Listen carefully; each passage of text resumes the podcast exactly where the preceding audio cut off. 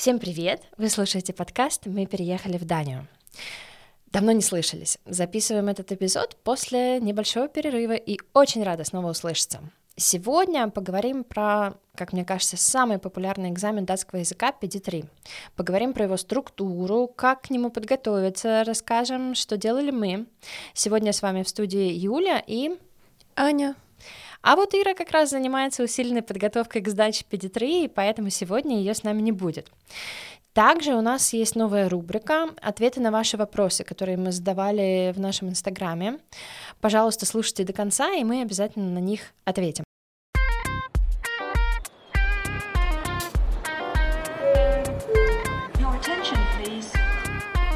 Velkommen til Danmark.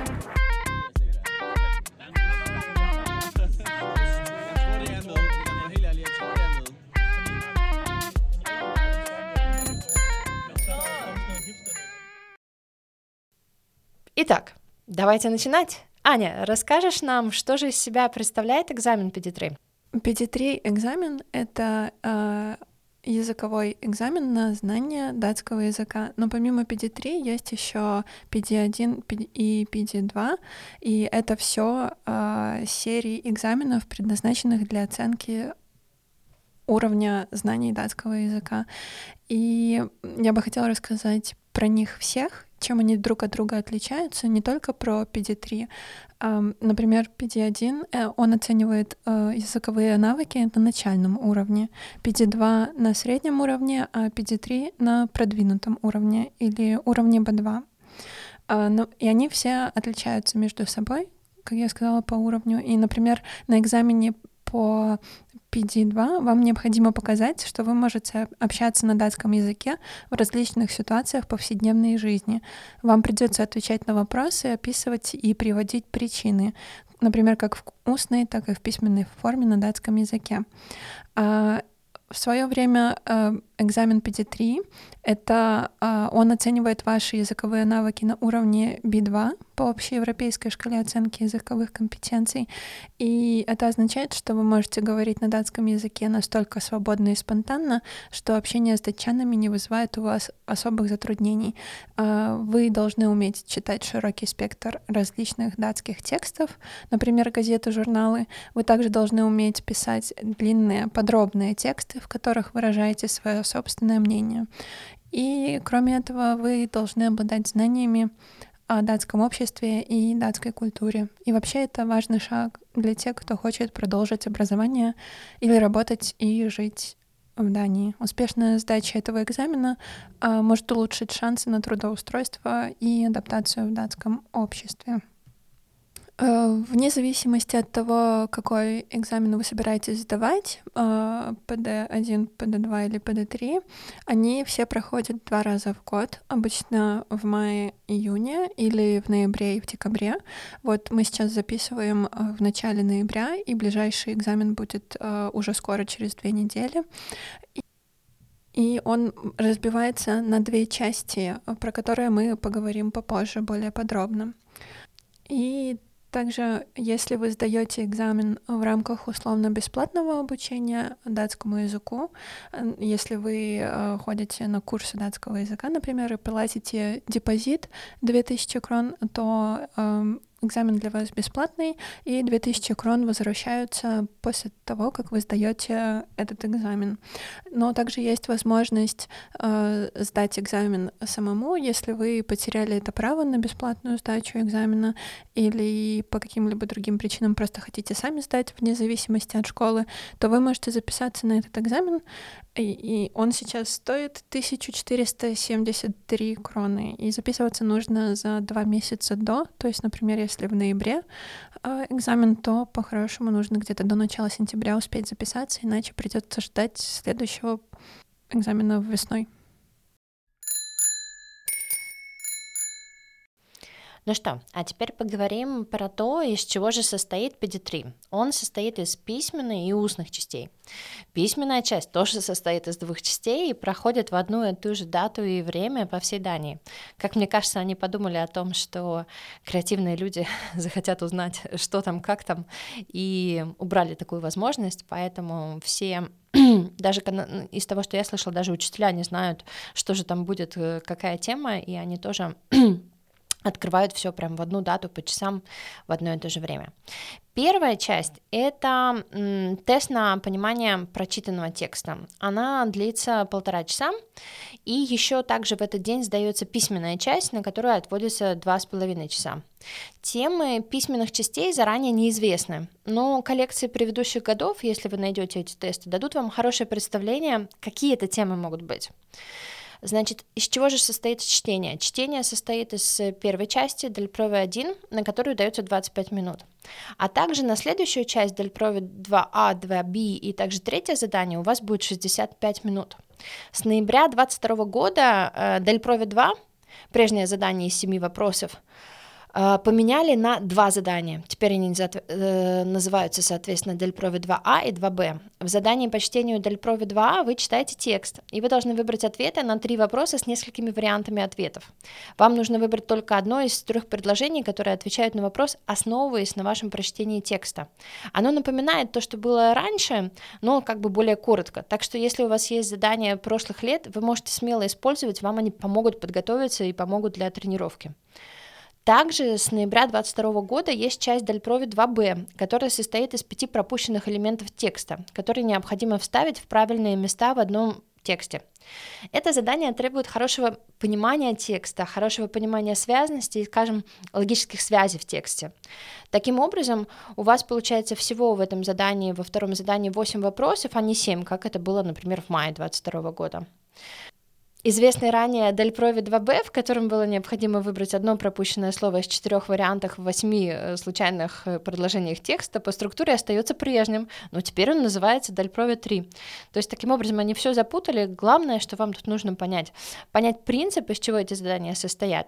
Понять, сколько у вас на это есть время, в данном случае 65 э, минут и понять, что вы смело можете использовать предыдущие задания, несмотря на то, что поменялась структура, количество вопросов, Смысл, что они проверяют одно и то же, вы можете использовать старые задания для подготовки, и вам это по-прежнему поможет их сдать.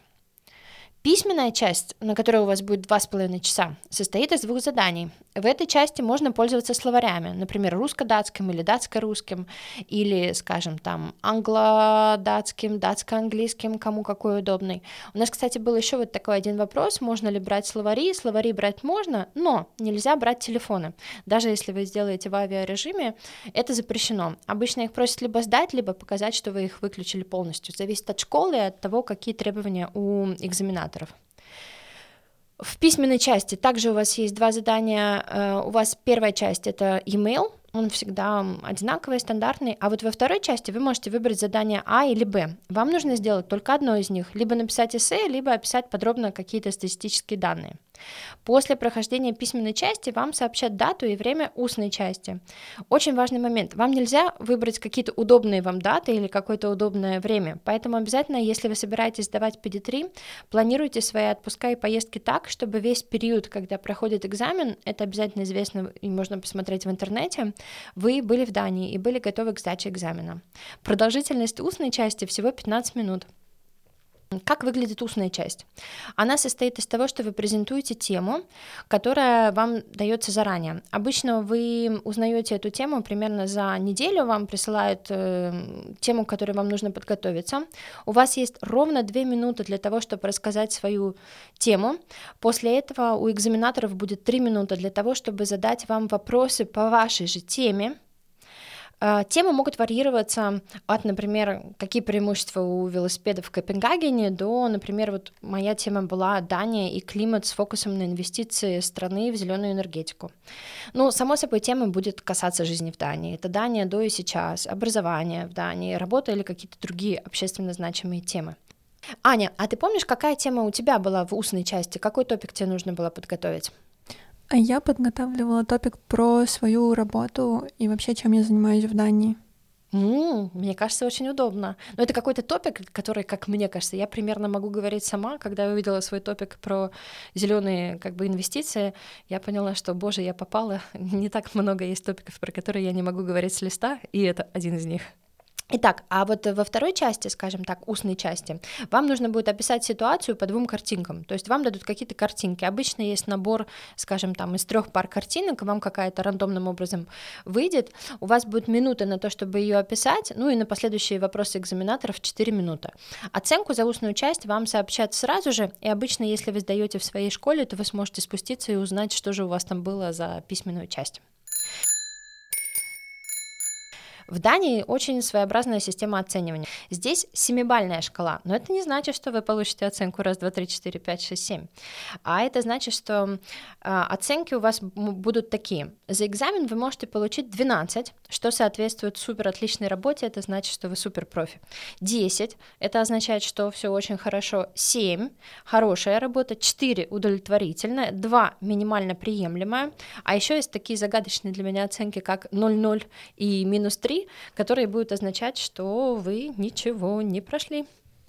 Юля, ты помнишь, а какие оценки ты получила? Помню, начнем, так сказать, с хороших. Наговорила я, конечно, на 12, говорить я люблю. Эм, начитала я на 7, я этому расстроилась, потому что когда я делала ну, экзамены предыдущих лет и готовилась, ну, я обычно это делала на 10-12, поэтому 7 это разнервничалась.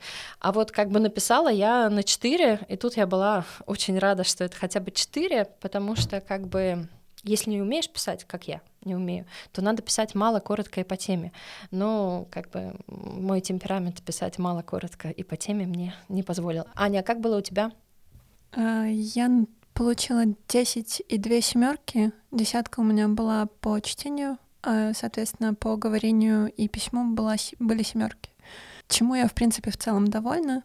А, не хочу жаловаться, хотя я ботаник, и я могла бы такая, а, где мои десятки или двенадцатки? Как это сказать? где мои двенадцатки? Но самое важное для меня это было сдать его и сдать минимум на два балла. Для, для того, того, чтобы пройти. Да, для того, чтобы пройти и в перспективе получить ПМЖ, например, где необходимо два балла. А расскажи вообще, как ты сдавала? Как ты готовилась, как у тебя все это прошло, сколько времени заняло?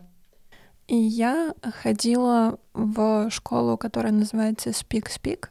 А раньше, по-моему, она называлась по-другому, потому что я сдавала года четыре назад, и мне кажется, у нее было другое название. Она находится во Фредериксберге.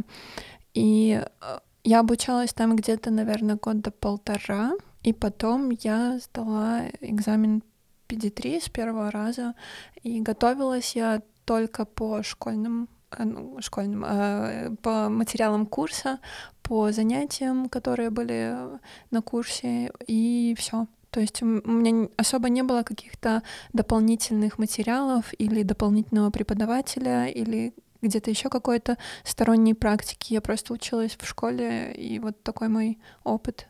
Но а... это еще означает, ты там пораньше сказала, что на самом деле ты ботаник, и что-то мне подсказывает, раз ты за полтора года сдала, что ты хорошо делала, уделяла много вни- внимания домашним заданиям, и ты их прям делала. Я думаю, что да, все так делают, нет? Ну, я встречала крайне разных студентов у себя в школе, пока училась. Но мне кажется, это просто важно, что чтобы сдать вот прям за полтора года, нужно посвящать этому время и нужно к этому относиться ответственно. Просто ходить вот на за... За... просто занятия вот без домашних, мне кажется, не хватит. Ну, это вот мое личное мнение. Как тебе кажется? Э, да-да-да, я имела в виду, что и домашние в том числе. То есть э, учить делать домашнее задание — это важно. Угу. Слушай, ну у меня опыт немножко другой. Я сдавала в летнюю сессию 21 года. Я ходила на курсы тоже под, по датской бесплатной системе. Я начала сначала учиться в студии Сколин, прошла там первые три модуля. Потом у меня случился перерыв в связи с первой беременностью, ну и потом с малышом на руках было как-то вот совсем не до датского. Точнее, я как бы сделала попытку. Я решила, что три модуля датского я уже вроде как даже говорю и даже как понимаю.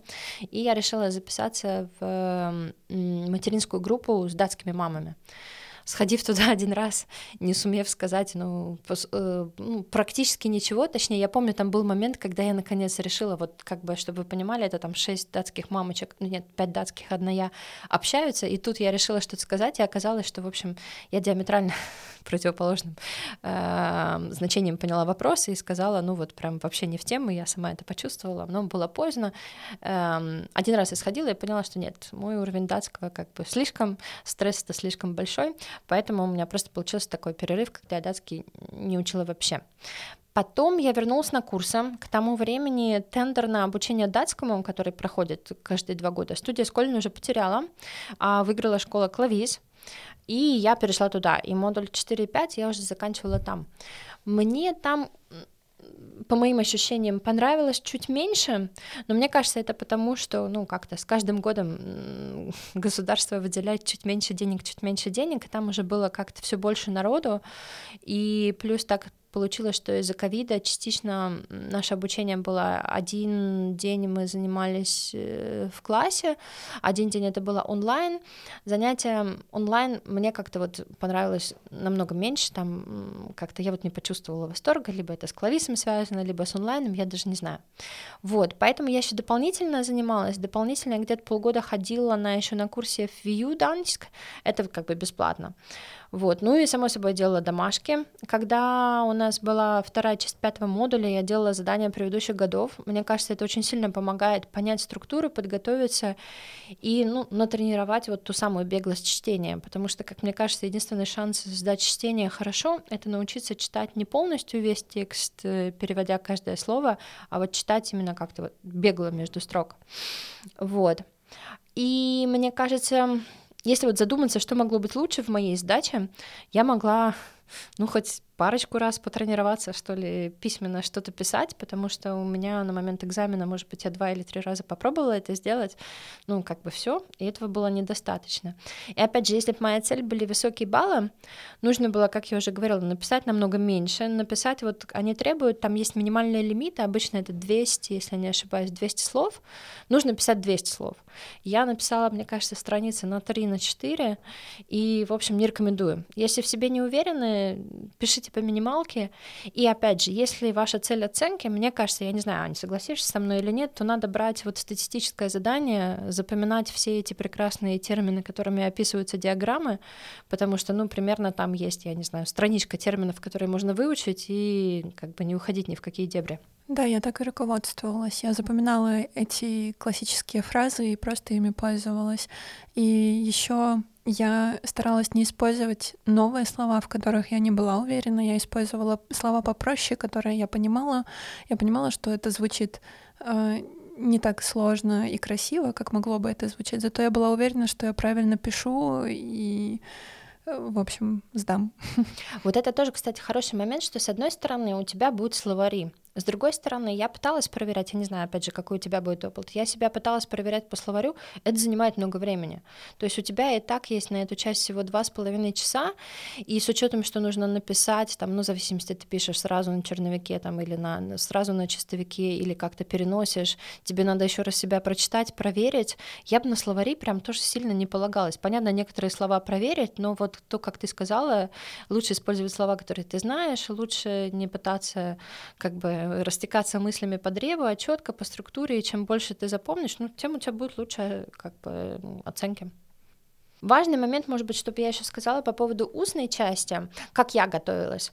Как только тебе дали свою тему, я сначала начала по этой теме читать, так как в целом зеленая энергетика это популярная тема, куча текстов, я просто как-то я помню, как на меня обрушился Google и как бы десятки текстов, десятки планов, включая там, что там Дания собирается к 2030 году, Carbon Neutral, вот все вот это было очень так э, много. Я написала сначала текст, потом я его, если честно, сокращала, сокращала, сокращала. Когда он мне показался приемлемым, мой совет бы был, конечно, найти какого-то датчанина, который его прочитает и сделает максимально датским. И еще тоже мой такой, может быть, неожиданный совет. Не надо в этот самый текст э, пихать слишком много сложных слов, которые вы нашли в интернете, потому что их будет сложно запомнить.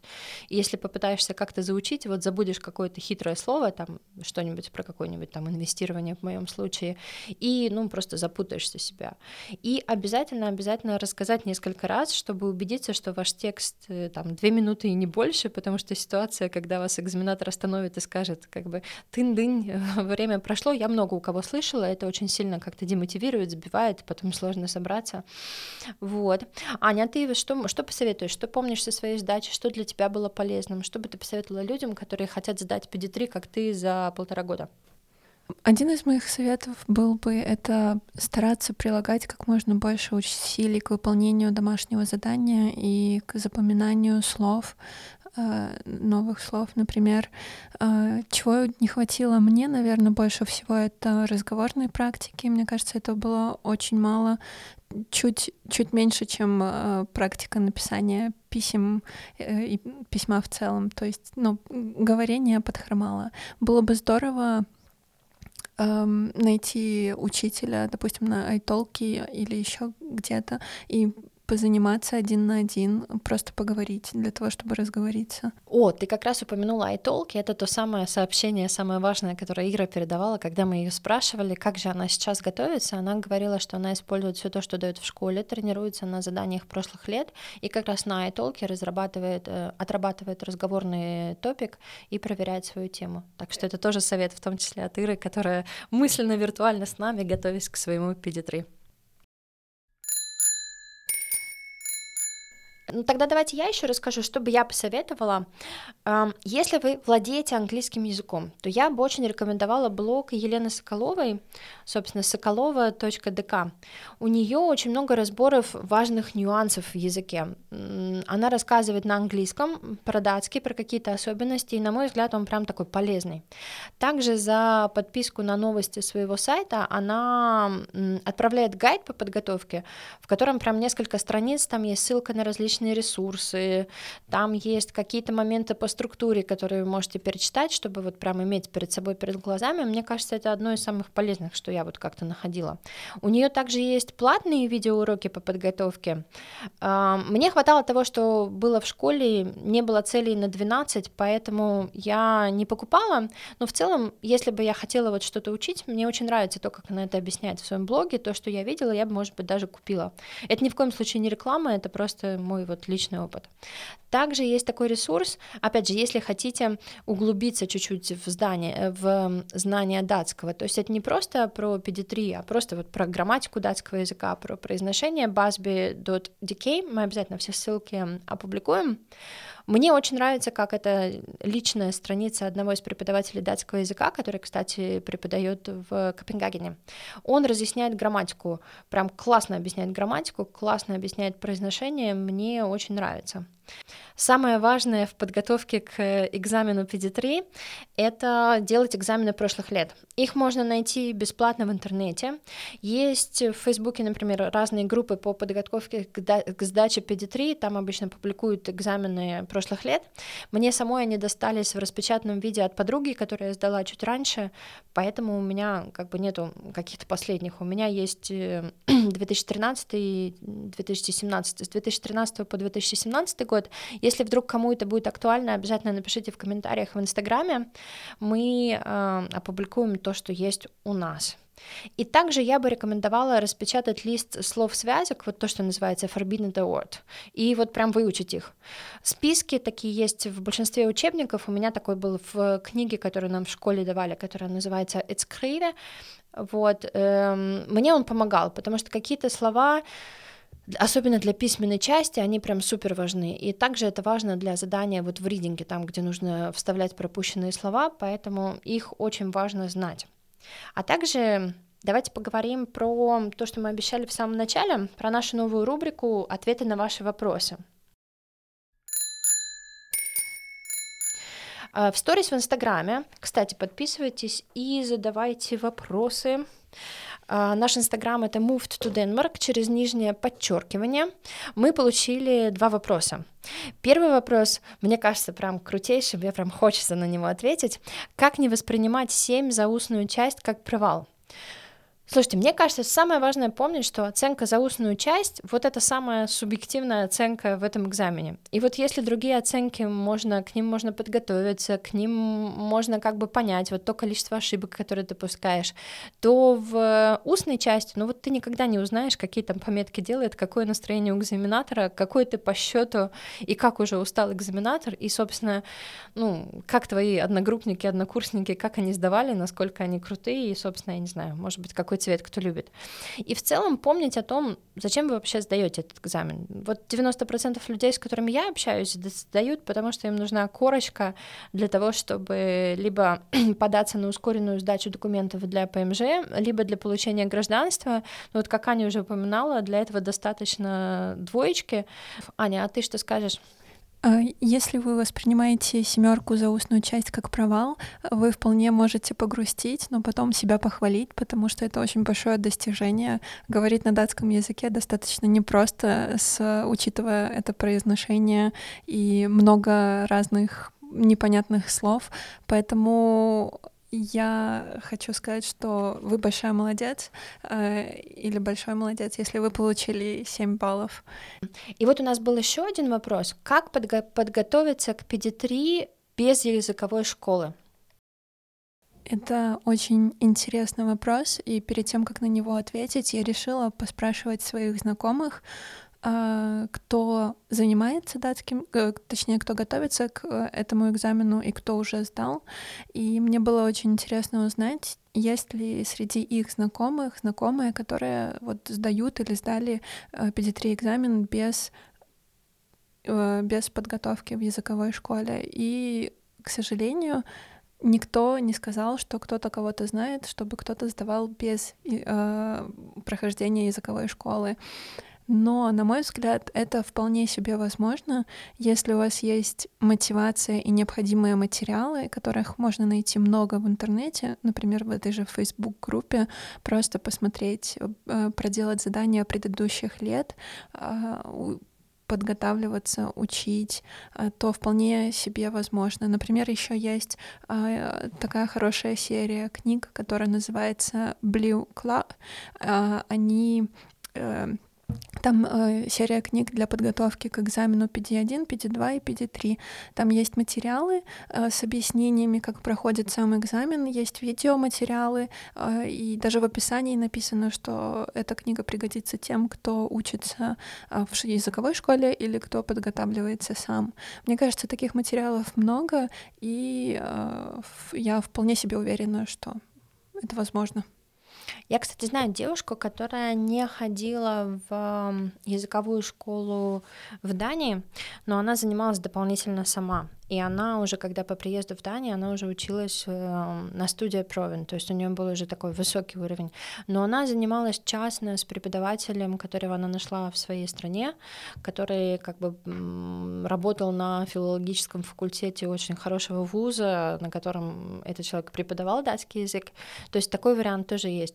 Но опять же, если мы, мы пораньше тоже, когда рассказывали, когда у нас был эпизод про датский язык, мы говорили о том, что датский — это один из самых сложных языков в плане произношения отношения, поэтому я не представляю, как такой сложный язык можно выучить совсем самому по книжками, по книжкам, вот я, скажем, вижу вот в этом проблема, что, скажем, разговорная практика нужна сама, потому что грамматика, грамматика, она не такая вот прям сложная. Натренироваться по книжкам можно, но вот разговорную часть самим я, наверное, вот в эту часть не верю, а в да, остальном опри... да. Согласна, определенно точно устную часть нужно тренировать с кем-то.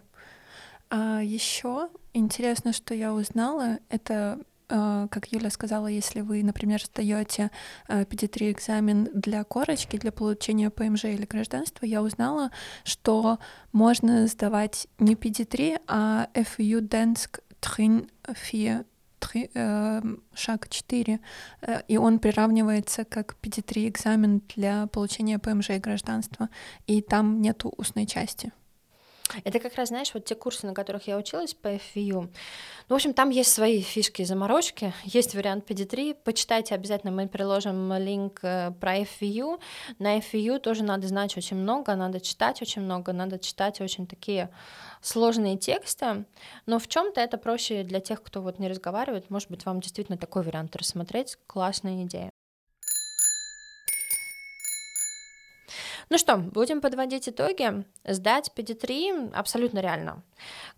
Как мне кажется, этот, как и любой другой экзамен на знание языка, это экзамен на знание определенной структуры. И для того, чтобы его сдать, очень важно эту структуру изучить. Это можно сделать, если попрактиковаться на заданиях предыдущих годов, набраться уверенности в себе на устном экзамене, обязательно потренироваться, чувствовать себя хорошо, говорить уверенно, как минимум свою тему знать вот прям от и до. Есть большое количество курсов в интернете, где можно подготовиться, где можно узнать, где можно посмотреть, просто каких-то материалов, просто уделить время подготовке к этому экзамену, э, делать все домашние другие задания, и вот прям обязательно все получится. Аня, есть что добавить? Я согласна со всем, что ты сказала. А, главное, чтобы была мотивация и чтобы вы хотели это делать и учились, что самое сложное. Но мы в вас верим, и вы обязательно сдадите у вас все получится. Помните, что у нас есть Инстаграм для, для обратной связи, moved to Denmark через нижнее подчеркивание. Пожалуйста, оставляйте ваши отзывы, комментарии, пишите вопросы, мы отвечаем в личку, мы читаем личку. Периодически, когда есть время, делаем сторис, мы будем очень вам рады. Увидимся в следующих выпусках. Хай-хай. Хай-хай.